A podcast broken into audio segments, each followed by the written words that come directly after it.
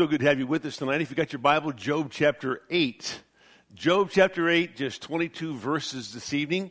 This is our 10th message uh, in the book of Job, and this will conclude our time for this year, and we'll pick it up in January when we start our Wednesday evenings again. But right now, I just want to look with you at the book of Job, the 8th chapter, and look at this is Bildad now who's going to be on the scene. And so tonight we're going to behold Bildad. He is the second of the two counselors or three counselors that comes and offers his advice to Job. Now, what started out as a really great idea deteriorated very quickly. Things went south. Things went sour. Things became very sarcastic very quickly as Eliphaz and Bildad began to speak. Yet Bildad was, was less charitable he was blunt. He was severe. He was a classic rationalist. He was very analytical, very theoretical in all of his approach. But there was no emotion, no, no empathy on his part whatsoever. As you recall, Eliphaz was, was experiential in his approach. He said, I have learned and I have observed, I have seen, he says.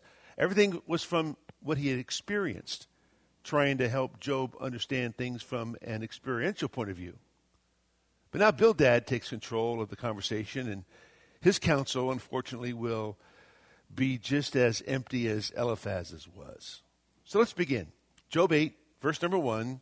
Notice with me point number 1 how he criticizes Job. And he criticizes Job in four ways. It says, Then Bildad the Shuhite answered, How long will you say these things?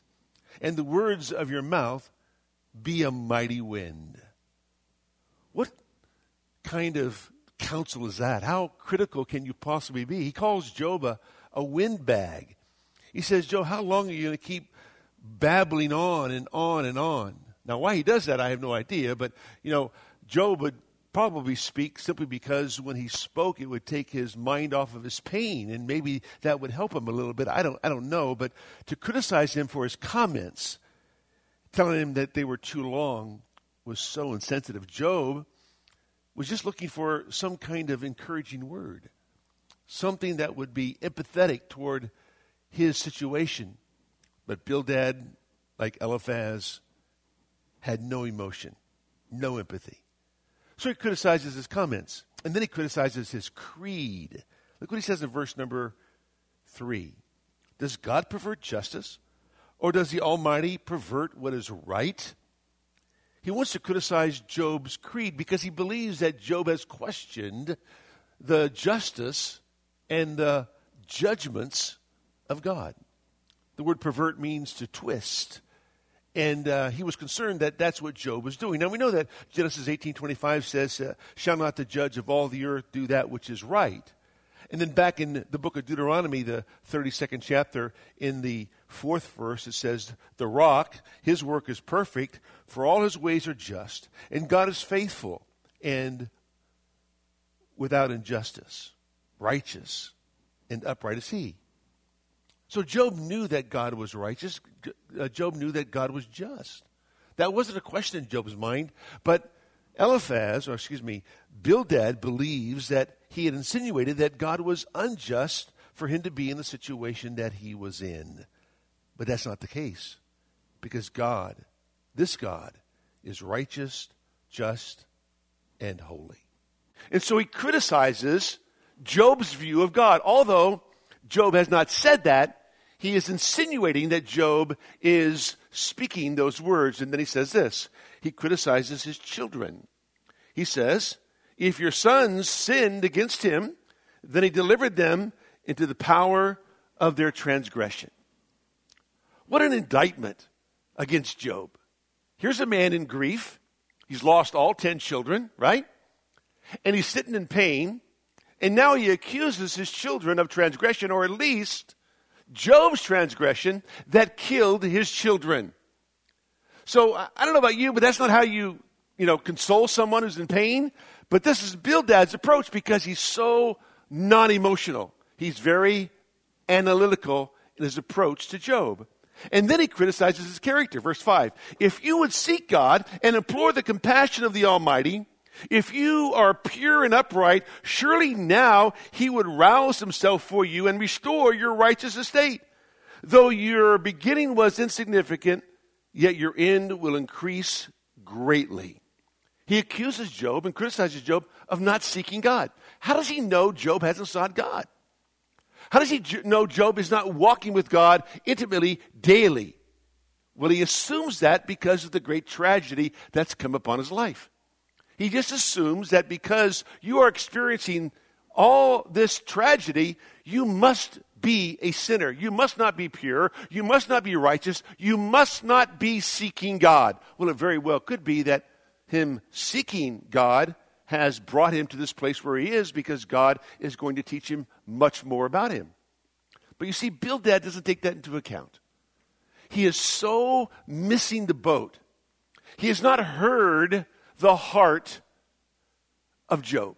It's like the husband wife relationship, okay? The wife has an issue, so she begins to address the issue and talk about it. With a husband, he hears the words, but doesn't necessarily hear the heart of his wife. So he begins to analyze the words. He begins to critique the words. He begins to theorize about what words she is saying and then gives her an answer based on her words, not based on the heart that's speaking. And thus you have marital conflict because she says, My husband doesn't listen to me. My husband doesn't hear me. And he says, I heard every word you said. It's not the words you need to hear, it's the heart you need to hear. How do I know that? I'm speaking from experience now, right? Because I need to listen to my wife's heart and understand what's going on on the inside of her. I can hear her words and come to a criticism of her words, or I can listen for her heart and begin to understand what's really going on inside of her. Well, neither Eliphaz nor Bildad did that. And Bildad is very critical. And so he criticizes Job. He criticizes his comments. He criticizes the children, his creed, his character. And then he calls for Job, listen, he calls for Job to trust in human wisdom. Look what he says. Verse number eight.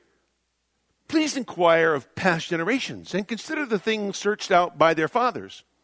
For we are only of yesterday and know nothing, because our days on earth are as a shadow.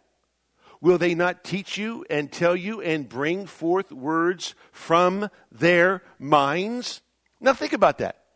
He is asking Job to consider the traditions of the past, to look at the men of the past, and go and search out what they have experienced and what they've gone through. Listen, who's got time for that?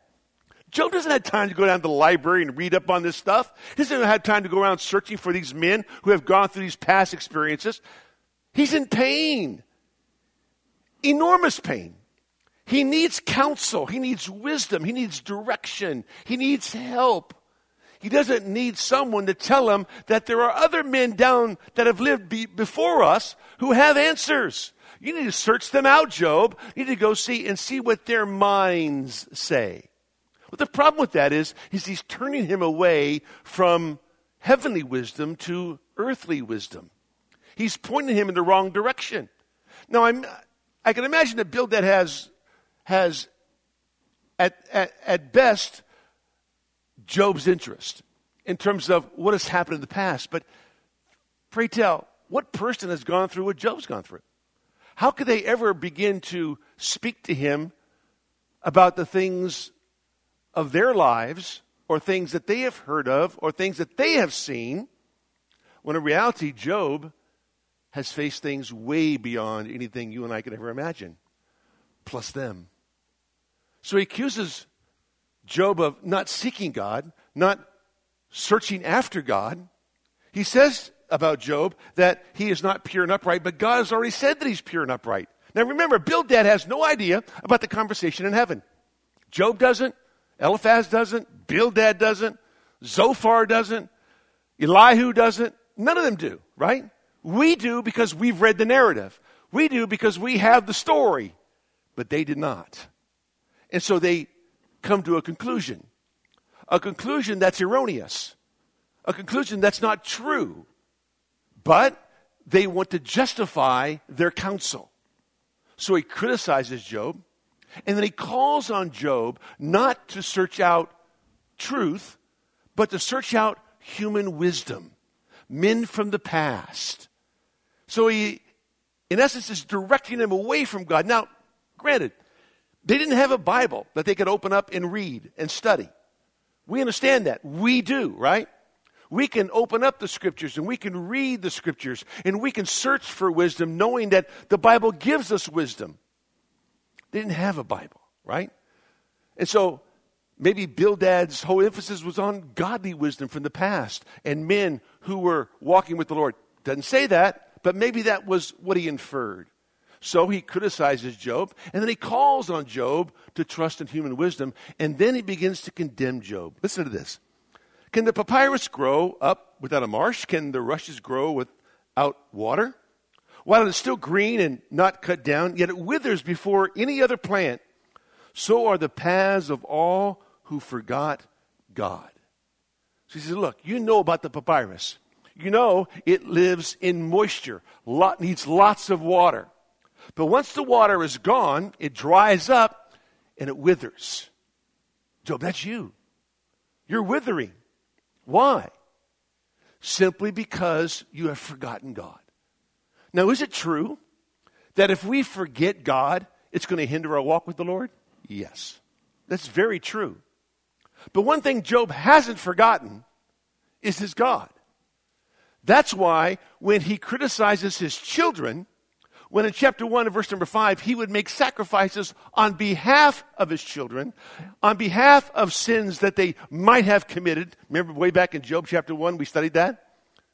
He is criticizing Job's leadership of his children. And now he's telling them that they have sinned, or at least you have sinned, Job, and now they're dead.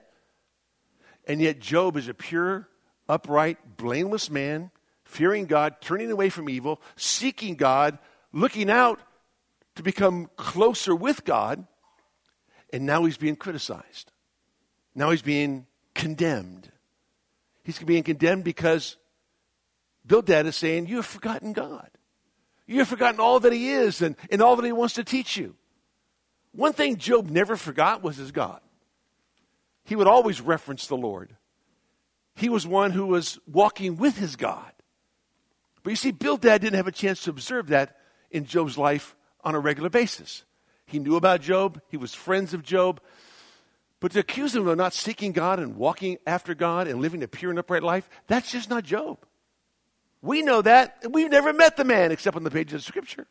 And Bildad was his friend. And that's what he accuses Job of. So he condemns him. So are the paths of those who forget God, and the hope of the godless will perish. In other words, if you forget God, you are living a life of godlessness. And your hope, it's going to perish, Job. Then he says, whose confidence is fragile and whose trust a spider's web. He trusts in his house, but it does not stand. He holds fast to it, but it does not endure. He's saying, not only have you forgotten your God, you have failed to truly trust your God. Your trust is in things that don't matter. They're like a spider's web. You ever lean against a spider's web? Doesn't hold anything up except a spider or a fly it catches, right? Doesn't hold us up. But he says, look, you're like the guy who trusts in his house, in his riches, his possessions. There's nothing there. It's hopeless, Job. So he's condemning Job's lifestyle. He's condemning Job's heart. He's coming down on Job. And the remarkable thing about this is that Job never says anything. Job is completely quiet. You'd think he'd want to haul off and hit the guy when he talks about his kids, but he doesn't do that. He just sits there and listens. And listens to the reprimand that he receives, which makes you appreciate Job even all the more because what would we do? How would we react? And so, as you read on, it says, he thrives before the sun, and his shoot spread out over his garden. His roots wrap around a rock pile. He grasps a house of stones. If he is removed from the place, then it will deny him, saying, I never saw you. Behold, this is the joy of his way. And out of the dust others will spring. In other words, Job, because you're not a righteous man, you have no joy. Well, of course he has no joy. He's living in pain. He's lost everything. So he condemns Job, he criticizes Job, he calls on Job to trust in human wisdom, and then lastly, he, he confronts Job. He says, Job, look, lo, God will not reject a man of integrity. In other words, if you're a man of integrity, he's not going to reject you. We already know he's a blameless guy. We already know he's, an upright guy. He says, nor will he support the evildoers. God doesn't support evildoers, Job. And then he says, He will yet fill your mouth with laughter and your lips with shouting if you truly are a man of integrity. And those who hate you will be clothed with shame, and the tent of the wicked will be no longer. In other words, the wicked will lose, and the, and the righteous will, will be victorious. And there's nothing about what Bildad says that has any inkling as to what's happening in Job's life. He has missed it completely. He, he's like the man who asked his wife this question If you could have anything in the world for one day, what would you want? She responded with a smile, Well, I'd really love to be six again. Early the next morning, the morning after her birthday, he got her up, and off they went to a nearby Waffle House for waffles and whipped cream and a tall glass of milk. Next, they headed to a local theme park. What a day! He put her on every ride in the park the death slide, the cyclone whip, the screaming loop, the wall of fear, the double ring Ferris wheel. Everything they had, she rode. Five hours later, she staggers out of the theme park with her husband. Her head's reeling. Her stomach is still churning. Off to McDonald's next. He ordered two Big Macs along with extra fries and a thick chocolate shake. After they took in an exciting animated movie, the latest Hollywood blockbuster, they had popcorn and Pepsis and a bag of M&Ms, topping off the day full of fabulous six-year-old adventures. Exhausted, she stumbles into the house late that evening with her husband and collapses on the bed. That was when he leaned over and softly whispered in her ear, Well, dear, how'd you like being six again? One eye opened, and she said, Well, I actually meant my dress size.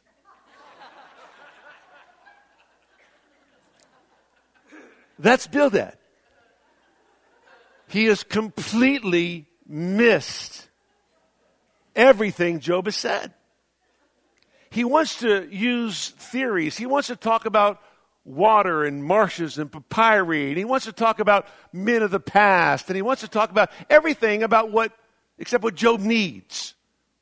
Uh, Job can sit there and say, you know, what about my oozing sores that are, that are filled with maggots? Do you have anything for them? Do you, do you have anything for, for the, what's going on inside of me emotionally right now? Do you have any words of wisdom at all, Bildad? But he doesn't. Because Bildad doesn't approach Job from anything other than an analytical, theoretical point of view. He doesn't really understand what's happening in the life of Job because he comes with a preconceived idea as to why Job is the way he is. You can never do that because you just don't know. You just don't know. But you know what? There is somebody who does know and that is the Lord God of Israel. So turn with me in your Bible to the book of Isaiah for a moment. I want to show you something. Last week we were in Isaiah 40. Remember that? Isaiah 40, Isaiah 41. I'm going to take you to Isaiah chapter 9 because Isaiah is telling them that hope is coming. Hope is coming to Israel in the form of their Messiah. And we're going to read a very familiar verse of Scripture that you know very well. Isaiah 9, verse number 6. For a child will be born to us, a son will be given to us, and the government will rest on his shoulders. And his name will be called Wonderful, Counselor, Mighty God, Eternal Father, Prince of peace.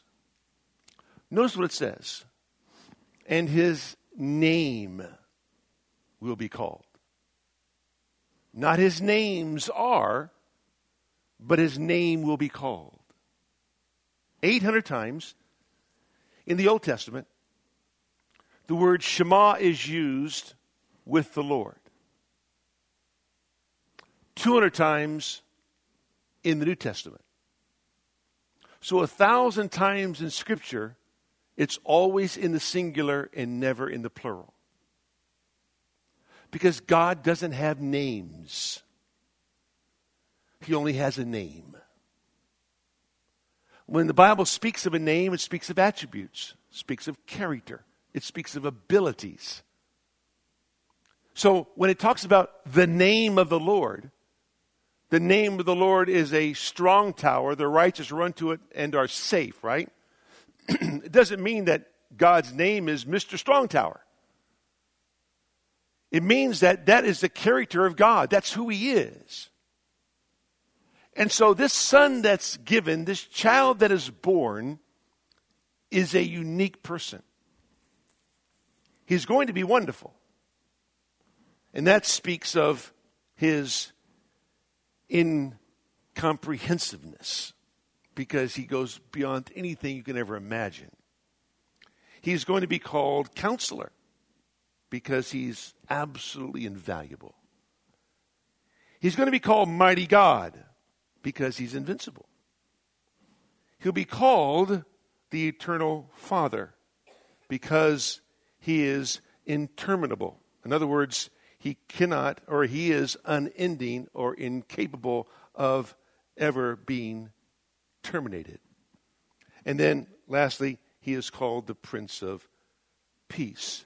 In other words, he is incomparable. But notice what he says. He says he will be called counselor. Counselor. Israel had received all kinds of counsel from the wrong people. And they listened to wrong counsel. But they needed the ultimate counselor to come, and that would be the Messiah.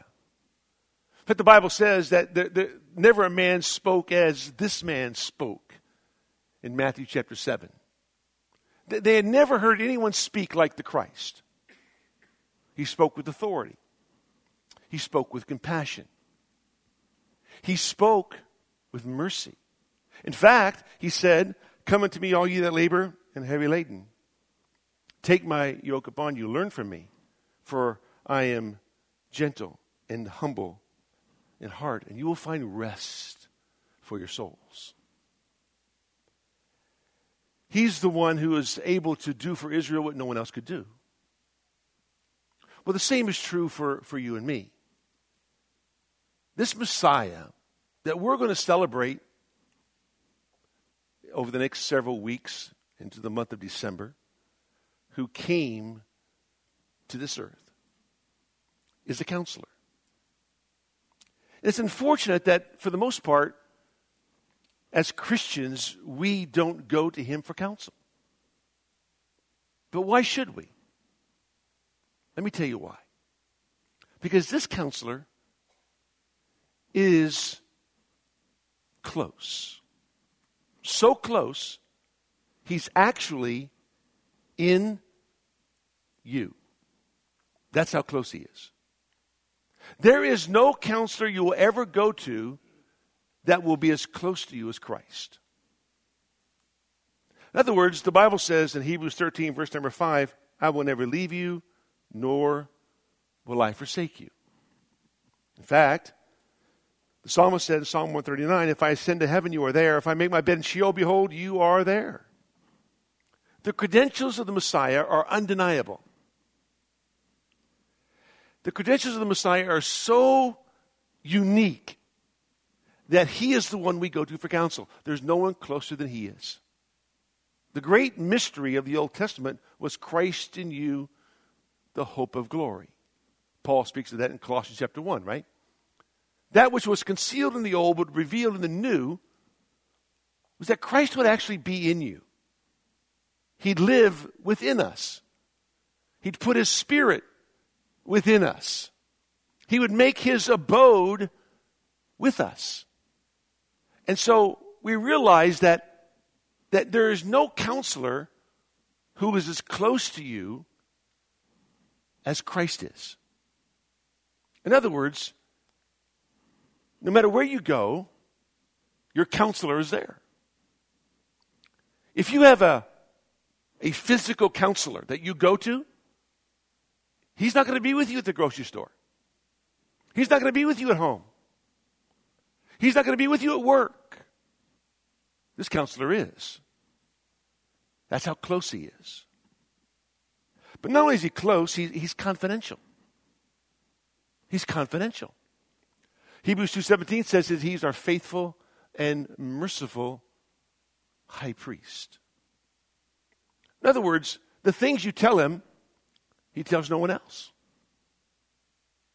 You see, you can't trust anybody else to keep confidential what you tell them. But you can with the Christ. Because he is the merciful and faithful high priest. You can safely share with him your deepest thoughts. He knows them anyway. So you just will share it with him. Just will verbalize it. You can't keep anything from him. He already knows because he's so close. So he's close, he's confidential, but he's compassionate. He's compassionate. Job's three friends were anything but compassionate. But our Lord is. It says that he was 415. He was tempted in all things as we are, yet without sin. If you've been rejected, he's been rejected because he knows rejection. If you've ever been lonely, there is no one more lonely than the Christ. If you've ever been persecuted, none of us have been persecuted like the Christ.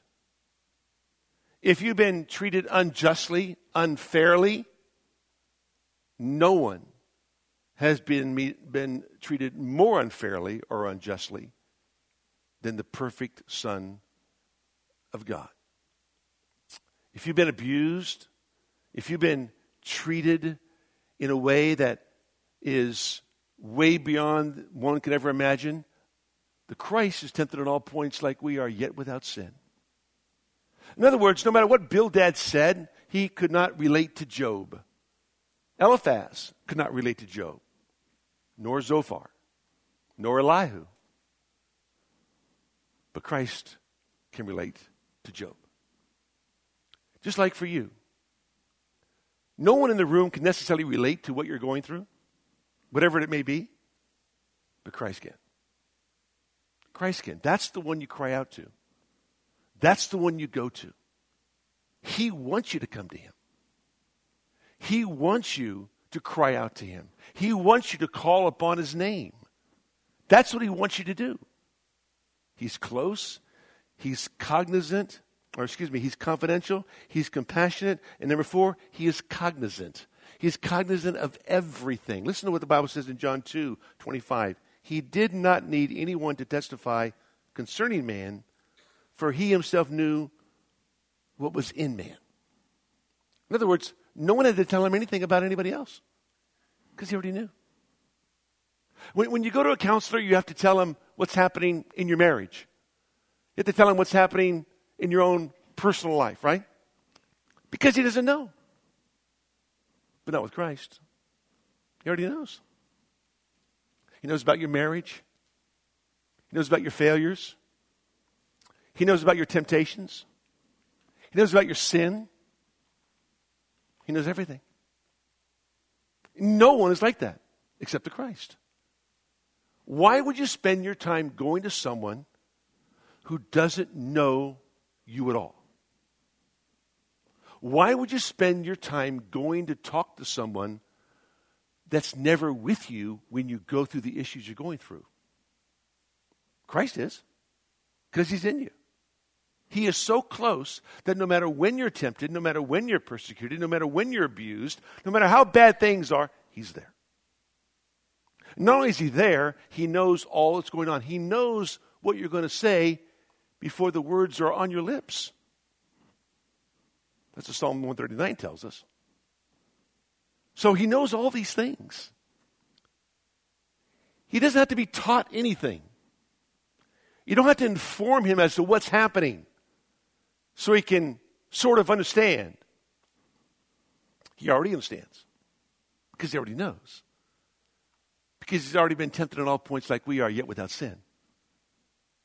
That's why Christ is the ultimate counselor. So when Isaiah is saying to the nation of Israel, this Messiah, who is divine because he's the son given, he's also human because he's a child that's born. This God man is wonderful, counselor, mighty God, everlasting Father, Prince of Peace. But you got to know when he comes, he knows everything. He knows what's in man. You don't have to inform him of anything. You don't have to give him any statistics. He knows them all. He knows everything. He's actually going to be in you.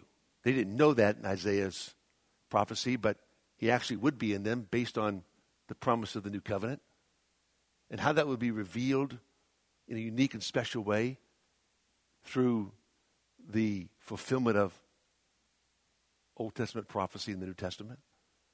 So our Lord would be in them. So not only is he close, not only is he confidential, not only is he compassionate, cognizant. In fact, Psalm 32 8 says, I will counsel you with my eye on you. Think about that. I'm going to counsel you with my eye on you. In other words, I'm always watching you. You know, God's never so busy that he misses what you're doing because he was watching somebody else. Do you ever think about that? We have a lot of children in our family, right? We could watch one and miss what happens with the other seven, right? Because they might be in another room. Or we could watch three or four or five of them because they're all around us, but miss what's happening with five, six, and seven back there, right? Because we don't know. That's not that way with God. I will counsel you with my eye upon you. In other words, he sees it all, he knows it all, he's experienced it all, and he's the God of truth that will counsel you, give you direction, and lead you in the way of righteousness. So, this counselor is close, confidential, compassionate, cognizant, but more than that, he's capable. He is capable of doing anything he wants to do. And nobody else is. The Bible says, in Ephesians 3, verse number 20, he is able to do far more abundantly, far exceedingly above whatever you can ever ask, whatever you think. He says, I will instruct you and teach you in the way that you should go. Only the mighty God can be the ultimate counselor the Almighty King of the universe, He is the only one capable of healing you, only one capable of helping you, only one capable of sustaining you, only one capable of comforting you, the only one capable of counseling you. He's the only one capable of doing anything for you because he never grows tired, never becomes weary. He is the everlasting God, as we talked about last week and He is the God of the universe. And that's what would lead over in Isaiah chapter 26 these words to be spoken. Your name, even your memory, is the desire of our souls. Your name, O Lord. What is his name? Wonderful, counselor, Mighty God, Everlasting Father, Prince of Peace. Isaiah 40 be called Everlasting God, the Lord, the Creator of the ends of the earth. Lord, your name, even the memory of your name, is the ultimate desire of our souls. In other words, just to remember who you are is everything. And so, what you have in Scripture is we know Psalm 119.24 says um, that thy testimonies are my counselors. How does God counsel us? How does he instruct us in the way that we should go? He's given us his word. This is the thing that Job didn't have. Job did not have the word of God that he could open and read and study and come to a clearer understanding of the character and nature of the God he served. You do. I do. We had this glorious opportunity to be able to say, Lord, what is it you have for me on this day? When I go through suffering and tribulation and hardship and difficulty, adversity, whatever it may be, loneliness, rejection, loss, no matter what it is you're going through, God says, I'm your counselor. I need you to come to me. I'm already in you, in you. I already know everything about you. And there's no one more compassionate than I am. Let me be the one to help you. Because I'm the only one capable of doing so. When you're lonely, I feel that I feel that loneliness with my presence. When you're helpless, I give you my strength to sustain you. This is what I do. God is in the position to do for you what nobody else can. And as Christians, we have the glorious opportunity to walk with God, to talk with God, to lean upon God, to follow God, to serve God, because He is our counselor, our wonderful counselor, who is the mighty God. Job had some counselors. They, like most counselors, are miserable counselors. They could not comfort Job. And even though they had some good theological background and training, they could not touch the deepest part of that man. Because only Christ can do that. Christ can touch the deepest part of a person because his words are life. And he, he infuses life in you and me. And so when you go through hardship and difficulty, no matter what it may be, you have a counselor. You have the only counselor that matters who is close enough to you to understand everything, who is compassionate enough to meet and to feel the needs that you have, who knows all things about you without ever having to be told, completely confidential, and the only one capable of moving you from point A to point B as you trust and follow Him. Let me pray with you. Father, we thank you, Lord, for your word and pray that, Lord, you direct us in the way that we should go, that we might honor and glorify your name. Thank you, Father, that you're our counselor.